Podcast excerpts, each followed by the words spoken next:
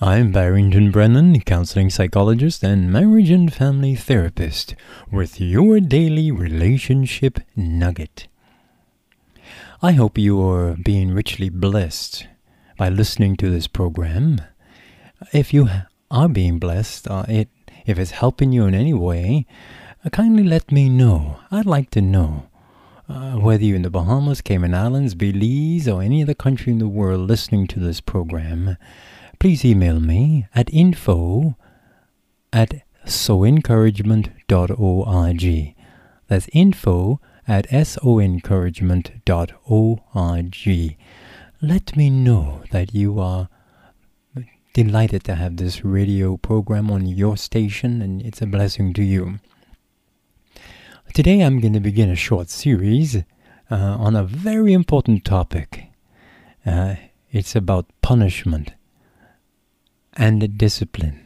It's about whether we should beat our children or not. It's about what should we do to quote unquote discipline our children. So I want you to stand by. This is part one of this little series. If you know anyone that needs help in this, call them. Tell them to join the radio station right now. Uh, listen, turn to their dial or on their app or on the web and listen. It's going to be very helpful, and there's going to be a couple parts to it. Okay, this is part one. So, now, what is important? What is so important about this topic? Because so many people, so many Christians also, are beating their children. I really do not like the word beat when it comes to punishment. Sounds like you're beating down cassava yam or potato. Right? Does the Bible really teach that parents are to beat their children? Does spare the rod and spoil the child in Proverbs 13:24 really mean that we should indiscriminately whip our children into a frenzy? Does it mean that parents are required to physically punish their disobedient children routinely with a belt, a stick, or a pad? And I, I've observed in many countries in, in around the world in the Caribbean, places I've visited, and where health I've held health professional seminars uh, with parents. Uh, when I present the subject of physical punishments, parents cannot objectively discuss it. Their minds are fixated on what they have been taught or experienced or what works for them. These parents cannot free their minds of dysfunctional, traditional, or, or, or to evaluate objectively and rationally their relevance in the current environment. Thus, we have a locked in on emotionally crippled society where the chains of unreasonable traditions severely restrict intellect, spiritual, social, and emotional growth. No wonder, no wonder violence is running loose like an, an enraged dog who escaped from a cage. So I ask the question what about punishment and discipline? What is the difference? Okay. Would you believe that the key answer to solving the problems of violence, listen now, is starting to train our children from the minute they are conceived, yes, in the womb. Reach or research indicates that the unborn child can hear what is being said outside the womb from an, as early as 18 weeks after conception. He or she may not understand what is being said, however, she can distinguish between voices, feelings, and moods. We have the biblical record of John the Baptist when he was only six months in his mother's womb, leaping for joy. The documentary Silent Scream video clips of actual abortions shown unborn infants pulling away from suction cups and screaming for help during the deadly ordeal. Unborn infants can feel and hear.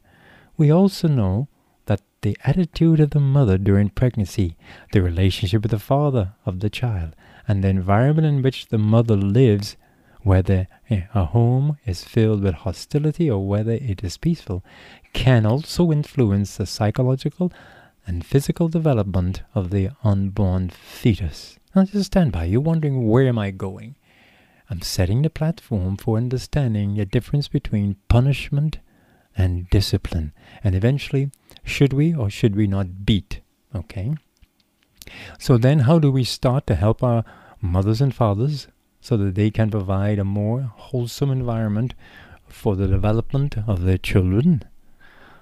Uh, this brings me to a most profound statement. We should start training our children at least 20 years before they are born. Research now tells us that we develop our major character traits during the first five years of our lives. If this is true, then while we are training our little children, we are also training our grandchildren.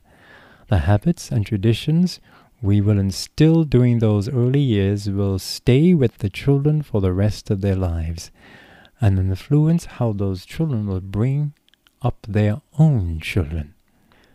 Many of our teenagers today lack discipline and have parents who do not care much about them, thus creating a deadly formula for violence. It is then critical for churches, schools, civic organizations, social clubs, and concerned groups to provide pre parenting classes for teenagers and effective parenting classes for young married couples. More and more people are being convinced that to reduce the risk of marital discord and breakup, pre-marriage education is necessary. In the same vein, we must be convinced that to reduce the risk of raising undisciplined, violent children, we must teach children and adults how to parent. I call this pre-parenting education. Now listen. Discipline is not synonymous with punishment. Discipline is not synonymous with punishment. It is obvious that the word discipline appears when we talk about violence. Violence is a result of a lack of discipline. So, what is discipline? Discipline is helping children develop self control. Got that? Let me repeat it. Discipline is helping children develop self control. It is encouraging children, guiding them, helping them feel good about themselves, and teaching them how to think for themselves. Note that I said children are not adults. This is because the true meaning of discipline includes three important points. Listen carefully now. Listen carefully. Discipline is a process. That's the first point, not just a single event. Discipline is a process. This process begins from the birth of the child and or after you have started 20 years earlier. It is helping the children to make intelligent choices each step of the way. It is understanding the developmental stages of children and knowing what to expect from them during each stage. Okay, that's the first one. Discipline is a process. Then, discipline is an environment. Yes, it is an environment and not just circumstances. Thus, this is providing intelligent guidelines and limits that help to make children feel loved and lovable, secure and free. It is having homes where children are valued and are treated as intelligent beings and not uh, mute dogs. And here's another one. Number three, Discipline is a lifestyle, not just a one shot deal or fashion. I like the word lifestyle because it suggests that everything we do or think is a part of the whole entire process of discipline. This includes the words we speak, the time we eat, what we eat, what we watch on television, how we respond to disappointments, how we handle differences among ourselves, how we feel about ourselves, how we feel about others, how we treat others, how we how we control anger, and etc. Now remember, this is a short series on punishment and discipline, the difference, and then should we beat our children. And I'm helping to understand what is the meaning of discipline.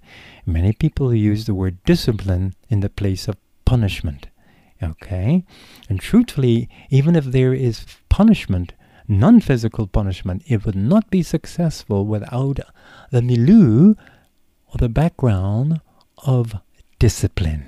Now I want you to, to come back at the next our next uh, part, and when I talk about continue to talk about this is part one, and I'm coming up with part two and maybe part three, and you're listening to Relationship Nugget. I'm Barrington Brennan, accounting psychologist and marriage and family therapist.